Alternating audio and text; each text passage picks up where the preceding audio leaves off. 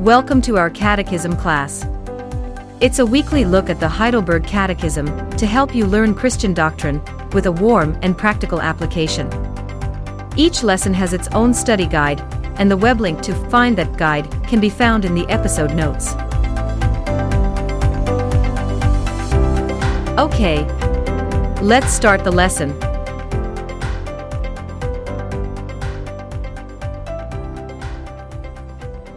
So, welcome to our Catechism class. And today we're looking at the Heidelberg Catechism, Lord's Day 48, and the subject is praying about the kingdom of God. Question 123. The Catechist is teaching us here about the Lord's Prayer, and his point is that we should never just rhyme our way through a set prayer, a liturgy, without thinking about the meaning of its petitions, for that would be to fall into the trap of vain repetition. And Jesus warns us that prayers that get repeated in that fashion are pointless. In Matthew chapter 6 and verse 7 to 8, he says, When you pray, do not use vain repetitions as the heathen do, for they think that they will be heard for their many words. Therefore do not be like them, for your Father knows the things you have need of before you ask him. So we must consider carefully every single line of the Lord's Prayer, so that we can use it as a tool, as a model prayer to shape the petitions of our daily prayers, to teach us how we should pray. In Luke 11 and verse 1, we read, Now it came to pass as he was praying in a certain place, when he ceased, that one of his disciples said to him, Lord, teach us to pray, as John also taught his disciples. That's when Jesus taught them the Lord's Prayer, teaching them how to pray. So now we come to the second petition of the prayer, and our instructor in the Heidelberg Catechism asks, What is the second petition? The answer is, Your kingdom come. That is, so rule us by your word and spirit that more and more we submit to you. Preserve and increase your church. Destroy the works of the devil, every power that raises itself against you, and every conspiracy against your holy word. Do all this until the fullness of your kingdom comes, wherein you shall be all in all. That's the question and answer from the Heidelberg Catechism that we're going to ask in this simple lesson. I'm Bob McEvoy, and this is the Semper Reformanda podcast.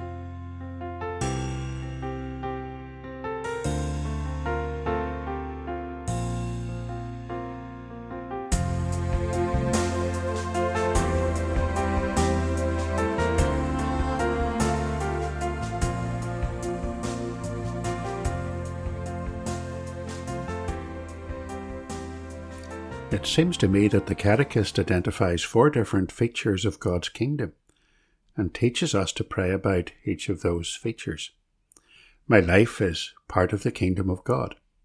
His church is part of his kingdom. His kingdom is the battle against evil, and God's kingdom has an eschatological and end time dimension. Those four areas are part of what we understand by the kingdom of God and every single part is worth our prayers. So we're going to look at those four separate aspects to the kingdom of God. And the first thing that we pray when we say, Thy kingdom come, is we are praying that God will grow his kingdom within me. So rule us by your word and spirit that more and more we submit to you, says the Catechist. Now, we've already seen in the first petition of the prayer, Our Father who art in heaven, that we are God's children. And that's so. But not only are we his children, we are also his subjects. He is our king, and we are the members of his kingdom. And the consequences of that is that he will rule over us and we will humbly surrender to him. That's the relationship between a king and that king's loyal subjects.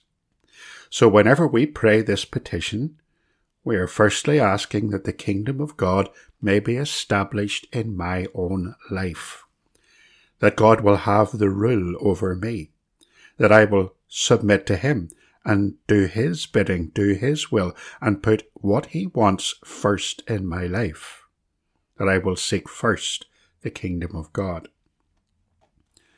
Now, how will God's kingdom be established and extended in my life? Well, the Catechist reminds us of how we grow in grace and how we become better citizens of His kingdom. He tells us that this is by God's Word and by God's Spirit.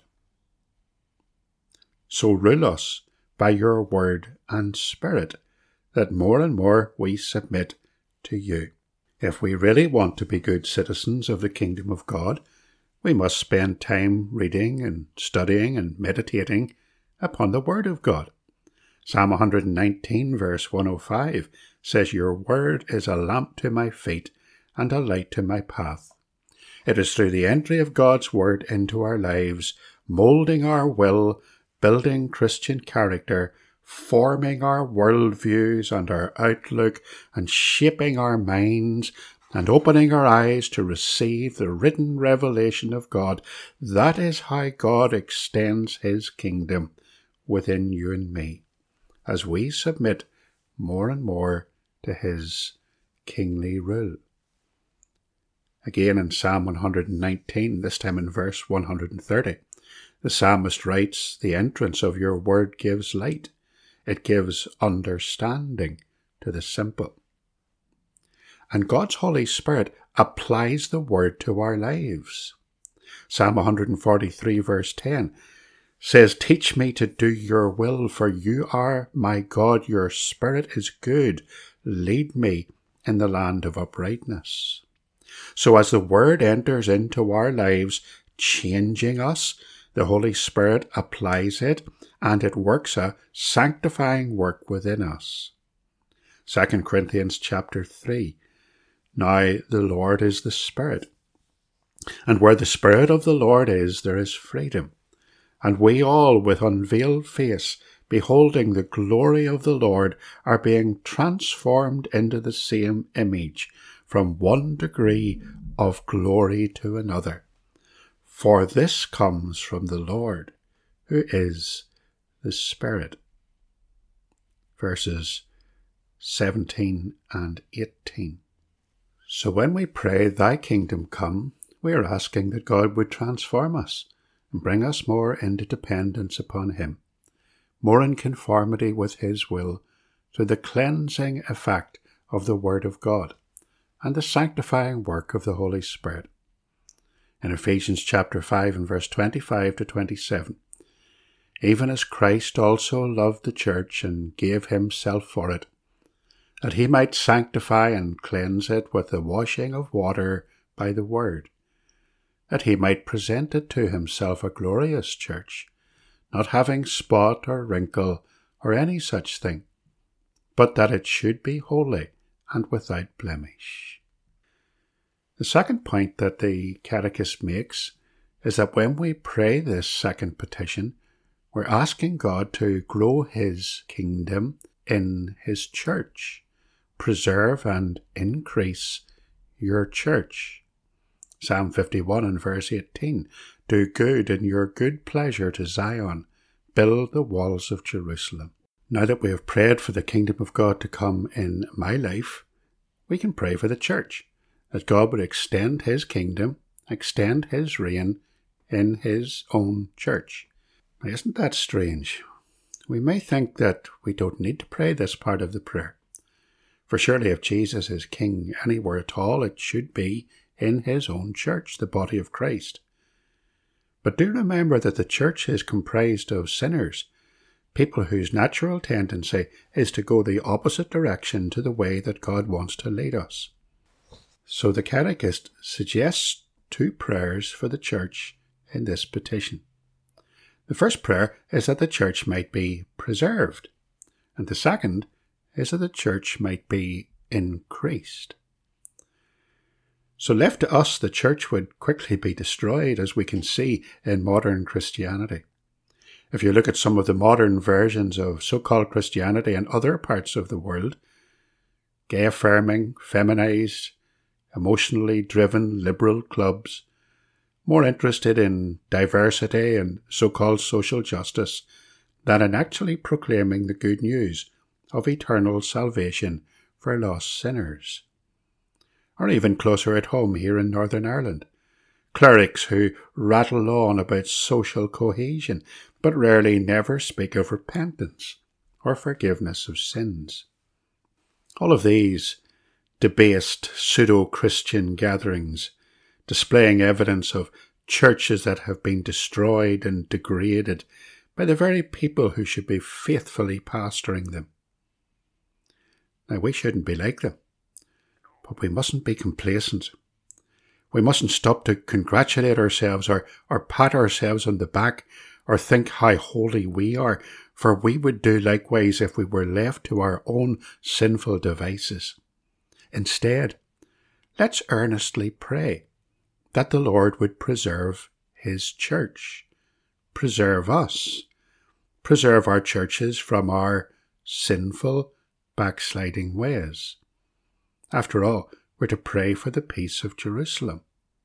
We're to pray in Psalm 122, verse 6 to 9, that they would be secure who love the Lord. We're to pray for peace within the church and security within the church. Pray for my brothers and my companions' sake, that we may be at one with each other. But the Catechist doesn't just ask that we pray for the church to be preserved, but that the church might be increased. We find in Acts chapter 2 and verse 42 to verse 47 that passage that talks about the early church, where they devoted themselves to the apostles' teaching and fellowship, in the breaking of bread and prayers, and the Lord added to their number day by day those who were being saved. Some critics of the Heidelberg Catechism can make the point that there is little teaching on missions and evangelism in the Catechism. That criticism might hold some weight. But here in our prayers, we're reminded by our instructor that it is God's will that the church should not be numerically static, but that it should increase. A superintendent pastor went to visit a young man just out of Bible college a year or so a young man now in a pastoral role in a country church. Well, asked the older minister, how is the church doing in this town, spiritually and numerically? Is there any growth? The young pastor replied, Oh, well, we're, we're holding our own. The older pastor snorted, Ha! You're holding your own, are you? That just means the devil's holding his own too. So we pray for the church to be preserved but we also pray that the church will be increased, that it will be added to. For Jesus said, On this rock I will build my church, and the gates of hell shall not prevail against it. Thirdly, the Catechist encourages us to pray that God would grow his kingdom in victory over evil. God's kingdom is not static. God's kingdom is advancing. That last story that we thought about a moment ago, about the young pastor and the older man, brings me neatly to this third understanding of the second petition. The implication that in the extension and building of God's kingdom, the devil's kingdom will be depopulated and his rule over human hearts decreased. Modern Christianity had become obsessed for a while with something called spiritual warfare.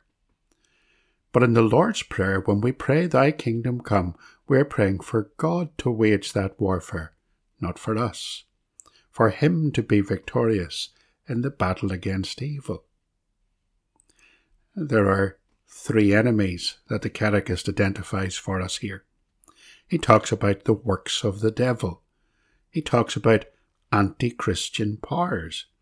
And he talks about conspiracies aimed at the Word of God. Let's think of those very briefly. The works of the devil. The devil is working.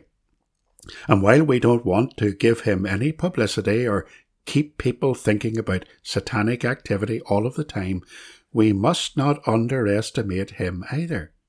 Peter tells us in 1 Peter 5 and verse 8 Be sober, be vigilant, because your adversary the devil, as a roaring lion, walketh about, seeking whom he may devour.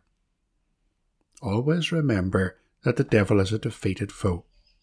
Always remember that we can rely on what we read in God's Word in Romans 16 and verse 20, that the God of peace will soon crush Satan under your feet.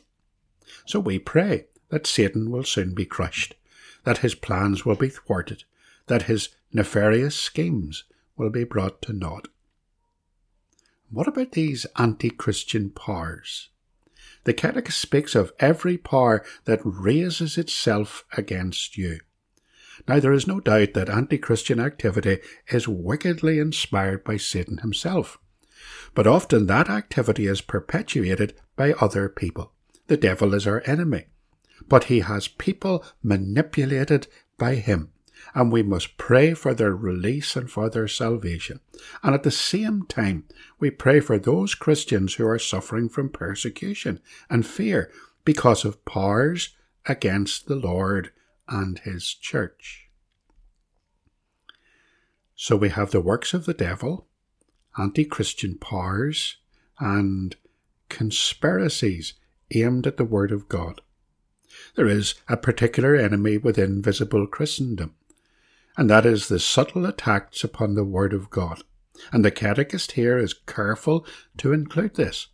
Conspiracies against God's Word. Frequently, those attacks and those conspiracies come from academic institutions, from doubters and skeptics within the visible church, from those who have a low view of God's Word. Every liberal deceit, every doctrinal downgrade begins somewhere with an attack on Scripture by asking, Is that really what God said? The very same question posed by the serpent in the Garden of Eden in Genesis 3. When we pray, Thy kingdom come, we're led to understand that the devil's work and his kingdom is being destroyed and one day will be destroyed in all of its aspects. Lastly, then, the Catechist reminds us that God's kingdom will one day reign everywhere. And we pray, grow your kingdom until God's glory reigns. The Catechist puts it like this Do all this until the fullness of your kingdom comes, wherein you shall be all in all. It's important to remember that the kingdom of God is for the here and now, in us, in the church, in the ongoing battle against evil. But the kingdom of God is also in the future. Right now, God reigns in the hearts of believers who owe willing allegiance to Him. Right now, God reigns in the church, which ought to obey God first and foremost. Right now, God reigns in mighty power, defeating every assault of the devil. But a day will come when Jesus shall rule over all the earth, and all will acknowledge him as king. In Philippians 2 and 10, Paul writes that at the name of Jesus every knee shall bow of those in heaven and of those on earth and of those under the earth, and that every tongue should confess that Jesus Christ is Lord to the glory of God the Father. Now, when that happens, then His glory will be the basis and the object of our society right throughout the entire universe. His praise will be on everyone's lips. Paul talks about this in 1 Corinthians chapter 15 and verse 28. When all things are subjected to him, then the Son himself will also be subjected to him, who put all things in subjection under him, that God may be all in all. On that great day, not only human voices redeemed from the curse of the fall will own his kingship and acknowledge his rule, but all of creation will be restored and redeemed and will bring him glory. read Romans chapter 8 and verse 22 to verse 24. So we pray, Thy kingdom come. And we ask that the Lord would very soon establish His visible reign over all the earth and over the universe, in a kingdom where everyone will bow to Him, where all evil will be dissipated, where all death will be defeated, where all pain and suffering will be banished forever. Thy kingdom come.